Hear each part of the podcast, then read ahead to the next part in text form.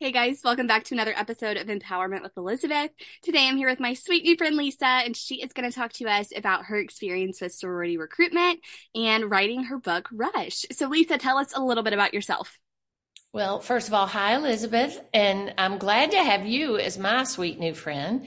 And thank you for inviting me to come on your podcast. I'm really honored to be here. So thanks. That's the first thing I want to tell you.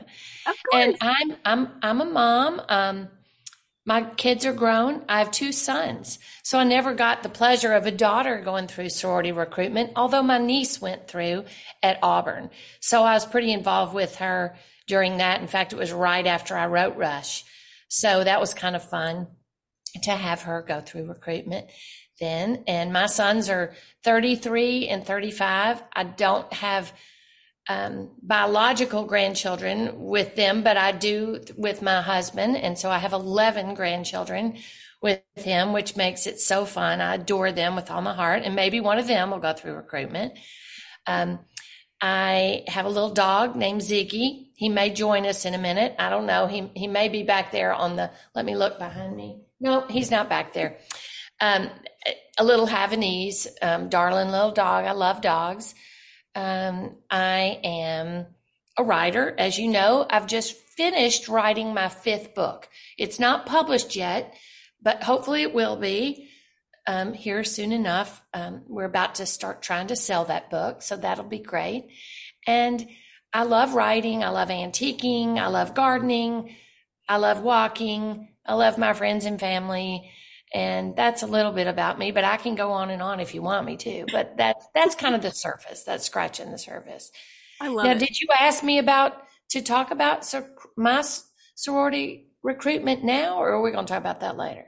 I'll cue you with that one later, but what just Okay. right now, what sorority were you in just for reference? Okay, I was a KD at Alabama. Awesome. I love it. And I love that you mentioned antiquing too, because estate sales is like my guilty pleasure hobby that all my friends make fun of me for. So I feel very seen right now. Well, you should because I could wish I could take my computer and walk around and show you the gorgeous things I've bought at estate sales. So I'm with you. I think that you and I have got it down. We know. I mean, if they're making fun of you, they're they're wrong because boy, can you get some great stuff and not have to pay full price. yeah, exactly. Yep, I'm with Yeah. you. Promise. you know your your your book that um that I really want you to focus on talking about is Rush and it's one that I read before I went through sorority recruitment at Ole Miss so it's really special to me and you know my mom went to Baylor and she went through recruitment but that was obviously 20 years before I did so it's very different and then also it was in Texas so she really didn't have a point of reference of you know how to help me how to give me advice so she read your book too before I went through recruitment oh, and we kind of used that as a basis for how she could, you know, relate to me and kind of understand what I was going through. So talk about what initially made you want to write Rush. Well, that's a that's really a uh, compliment you just gave me that you that your mother wanted to rate, relate to you through things that went on in the book. The way I came to write Rush was I was at a football game at Alabama. They were playing UT that weekend, and the brand new sorority house, KD House, was open to all the alums for the first time. And I was with my college roommate, and she had been like, we'd been best friends in high school, and she, we were there. We had, you know, roomed all four years in college, and we were there together, and we couldn't believe how big and lovely and huge it was. And and we saw um, the the housekeeper, and she was pushing her dust mop down the hall, and all the girls were going up to her and loving her so much, and just telling her they loved her, and that's what we did. And I thought. Hmm, well, that's not changed. This big old house is new, but that's not changed. So we got in a, we started talking and I asked her if she liked her job. And of course she was, yes, ma'am. Of course, um, I think we were the same age. And I told her, don't call, you don't have to say yes, ma'am to me. Um, but we, we got talking and really she inspired the story because I started thinking, wow, wow, okay. The, and I, that got me to delve into, you know, how are these ladies paid? Do they lose their job in the summer? Uh, do they do they get health insurance? Do they get dental insurance? They've devoted 20 plus years to this job. How are they taken care of? So that got me delving into that, looking into it, and my heart just split open thinking about that. And I thought, if I can write a, a story that showcases that, then maybe perhaps people will see what I see and that that people who've been working for someone for a long time should well be taken care of. And just to add one more thing, you know, story the they say the shortest distance between the human heart and truth is a story. So rather than a nonfiction account of Rush, if you could, if I could create characters and have my readers fall in love with those characters, they could understand them a whole lot better than if they were just nameless faces that somebody was writing about in a nonfiction account. So that's how I came up with the storyline. Um, it really came from Alabama, you know, from my visit to my old sorority house. That's how it happened. I love it. And you mentioned, you know, you had a great relationship with the housekeeper um, when you were in the sorority. So talk about, you know, in that way, but also in other ways, how your sorority experience influenced the book. Well, things are so different now, and I'm sure your mother's told you that, and you know that. But recruitment has changed. It's grown exponentially. It's changed a lot because there were, I think we had the largest pledge class, and it was maybe 40 that had ever gone through recruitment. Well, now it's, correct me if I'm wrong, but isn't it well over 100 at Alabama? I think. I'm uh, sure it's well 200. over 100. It's well over I think 100 at Ole Miss, and Alabama's yeah. bigger. So I think it may even be close to 200 at Alabama. So it's so different. But the way my sorority experience influenced this book is how much I loved it and the dear friends that I made that I had no idea even existed until I joined that sorority. Now, my best friend joined the same sorority with me. So that was fun that we did that together. But I didn't know any of those girls. Of course, they're still my friends today. It's amazing how just four years of your life can solidify friendships in a way you never dreamed possible. And then now I'm 65 and they're still my friends and how nice that is and how you help each other later. I mean, when my first book came out and when I toured Alabama and different towns where my sorority sisters were, they just rolled out the red carpet for me. They helped me. I stayed with them. We laughed. We, we had a glass of wine together. We toasted. We, we had so much fun. And, and you pick right back up where you leave off when you make friends like that. And I, I just loved it. And I thought, I want to honor that. But at the same time, I want to bring up the things that maybe aren't always talked about, like getting dropped from Rush um, uh, picking what you think is or not getting a bid to what you think is the best sorority and you know and i i'd love to talk about that later but um, just that's that's how it affected me so i wanted to write a book about it and you talk about you know you obviously you went to alabama um, mm-hmm. and the book is based at ole miss so what kind of research did you do in preparation for the book many people have asked me why did you set it at Ole Miss when you went to Alabama? And that's a really simple answer. Oxford itself, the square, all the goings on, um, made it to me an easier place to write about. Um, also, Ole Miss is, well, both of the schools are quintessential Southern Rush experiences.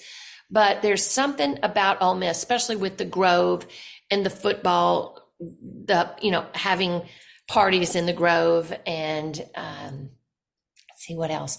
Oh, I wanted to have Eli Manning as a, just have a cameo role in the book. And it was perfect that he was in a fraternity. He went to Ole Miss. His father was Archie Manning. His brother was Peyton. He was married to a girl, Abby, I think. It, I'm sorry, I could be calling her the wrong. But anyway, she was in my sorority from what I understand. And I just thought that when, when setting out to write a book, you really have to think about a sense of place and the story you're going to tell. And it just worked better at Ole Miss. So that's one of the reasons I set the book there. But as far as research goes, I had to do a lot of it because my sorority experience, I joined a sorority in 76. So that was quite a bit earlier than 2018. Or I think the book was set in 16. So I had to do a lot of research. I talked to a lot of young girls who were going through recruitment or were getting their sorority packages ready, their resumes and pictures and all that. I talked to a lot of young girls who had just gone through recruitment. A lot of, um, and th- these are Ole Miss girls uh, who were in Ole Miss sororities. I talked to alums. I went down there many times. I talked to housekeepers. I talked to house mothers. I um, just toured the campus, made sure I knew every step in the way, every step of the way that I knew that campus well. And I did, you know, so that's how I just did a lot of research. And one thing I'll mention is I knew if I got it wrong, I would be crucified, you know, so I had to really be careful what I said, and not many people have accused me of getting it wrong. Every now and then you get a snarky person. Why'd you want to write about my campus? You know, but you just have to let that go. Because for me, it was the greater picture that I was trying to accomplish. Like I said, the social justice aspect of the book, you know. I so, love that.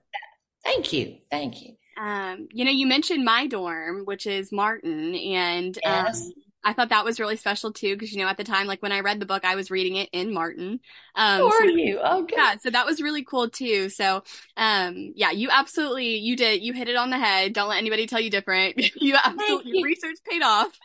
Thank you, Elizabeth. See, I had to go to Martin. I had to go upstairs. I had to go in the dorm rooms. I had to go into the bathrooms.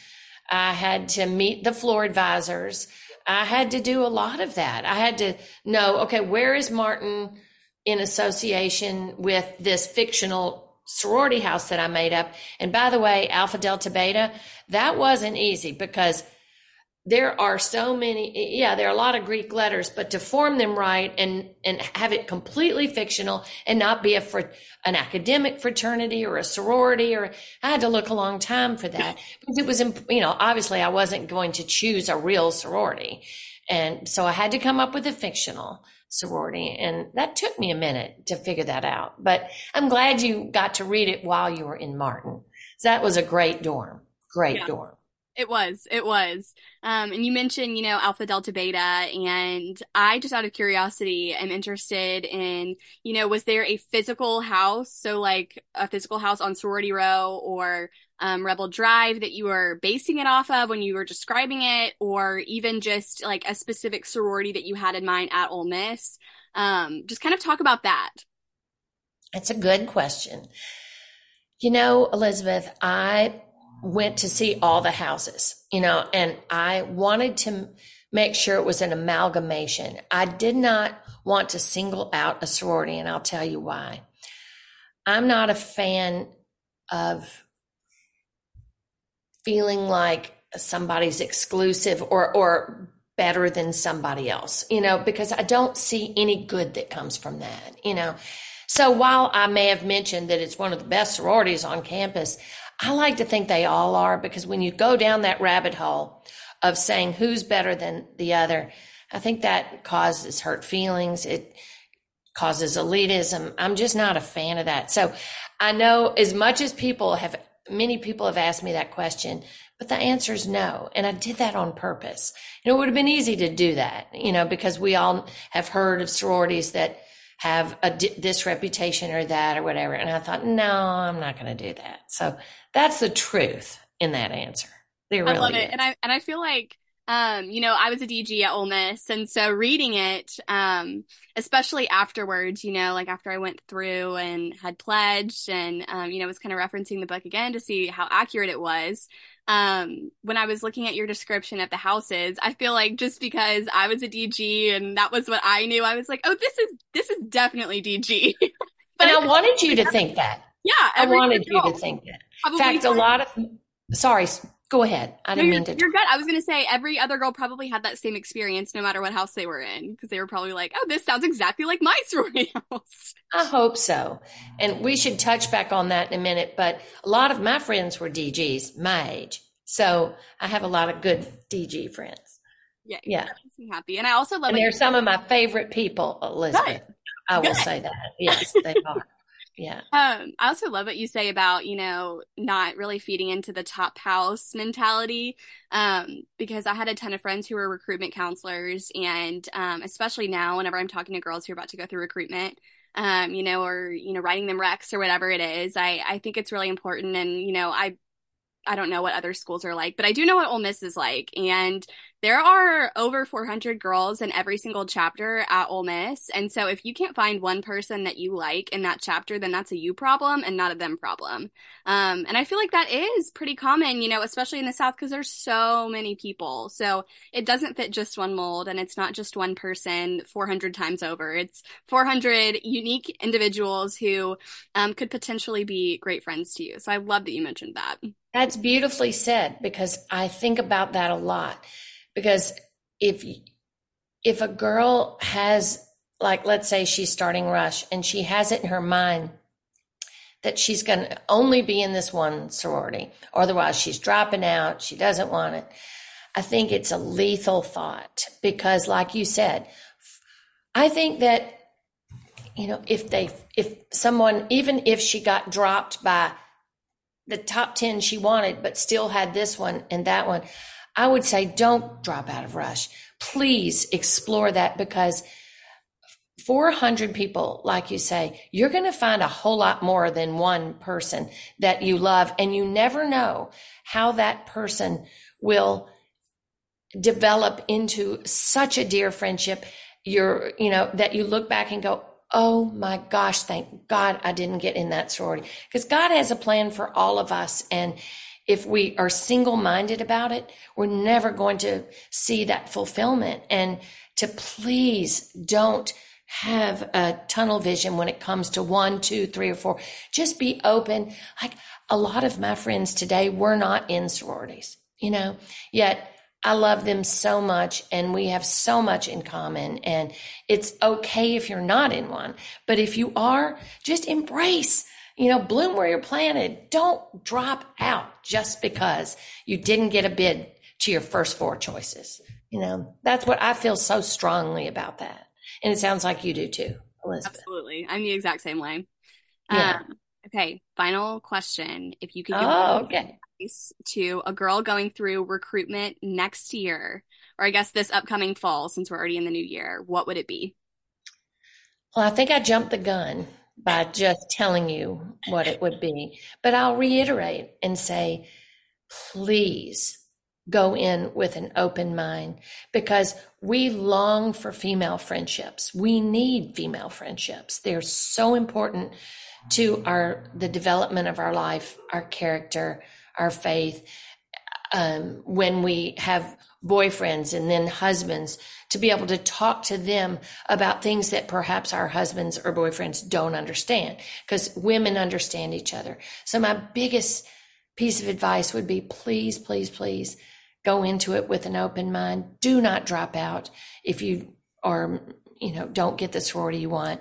And if you get cut by all of them, there's life outside of sorority life. There really is. Get involved with something else on campus that your heart wants you to get involved in. I have friends who were cut. I, I have friends whose daughters were cut. It's devastating. It's devastating. And I think you learn about that in my book. But one of the things that I'm proud about was my character, Callie, the girl going through Rush because she got dropped. And then she got, um, I don't know, back in my day, we called it a kick bid or whatever, but and then she got into a sorority later, but she was such a lovely person. She may not have had what some people deem the background necessary. But for me, that's all kind of hogwash anyway. Um, but it would be that. It would be to keep an open mind. And, you know, um, the original title for my book, which the publisher wouldn't let me keep, and I really wish they had, it was called Mississippi Pearls. And Mississippi Pearls were representative of all the women in Mississippi. You know, they used to find pearls, freshwater pearls in the Mississippi River, and people would go mining for them. And there's a, such a thing. It's called a Mississippi pearl, and they're rare and they're beautiful. And I, you know, I would like to re-release this book one day and call it Mississippi Pearls, but it's just to remember that women, you know, we are all pearls and we all have different things to offer. So that's what I would offer advice to girls going through Rush. I love that. That's awesome. Well, thank you so much, Lisa, for coming on and chatting with me about, you know, my alma mater and recruitment in general and just giving us some of your advice and your insight, especially when it comes to your book, Rush. Oh, well, listen, thank you. And for anybody that wants to buy one, I would say thank you because I always love it when somebody that's not my close friend or family reads my books. You know, it's like, what? You know, so I'm grateful. It takes thousands of hours to write a book. So we are never not grateful when somebody goes out and pays money for a book. I will say, just, just to say, the paperback and the Kindle version both have an epilogue to the book. The hardcover and the audio version does not. So if anybody has read either of those two formats and wants a copy of the epilogue, all they have to do is email me at lisa at lisapatton.com and I will email them a copy of the epilogue that they should read that kind of brings it all together. I don't know if you read a paperback. Do you remember what you read? Hardcover? me my mom had one and I had the other. I can't remember which one of us had the paperback and which one had the hardcover. Okay, well the the ep, like I said, the epilogue is only in the paperback and it's worth reading. It was just something we did uh, when that came out. I wish it had been in the hardcover and the audio. The audio is really good too for anybody that likes audio books. I had great narrators and they really brought my characters to life. So that's all I would say is, you know, thank you. And Square Books has been so good to me. They've carried that book. They've promoted that book. I love all my friends at Square Books. They've, they were lovely to me. And I came many times and signed out on the square and got to sign the book. So anyway, that's, that's what I would say. But Elizabeth, you're a, you're a doll. You're adorable. Thank you so much for having me and, and God bless and good luck in your master's program and in your health science. That's just fantastic. So Thank good. so much. Thank you so much, Lisa. And I will see the rest of you guys on our next episode. Bye, y'all.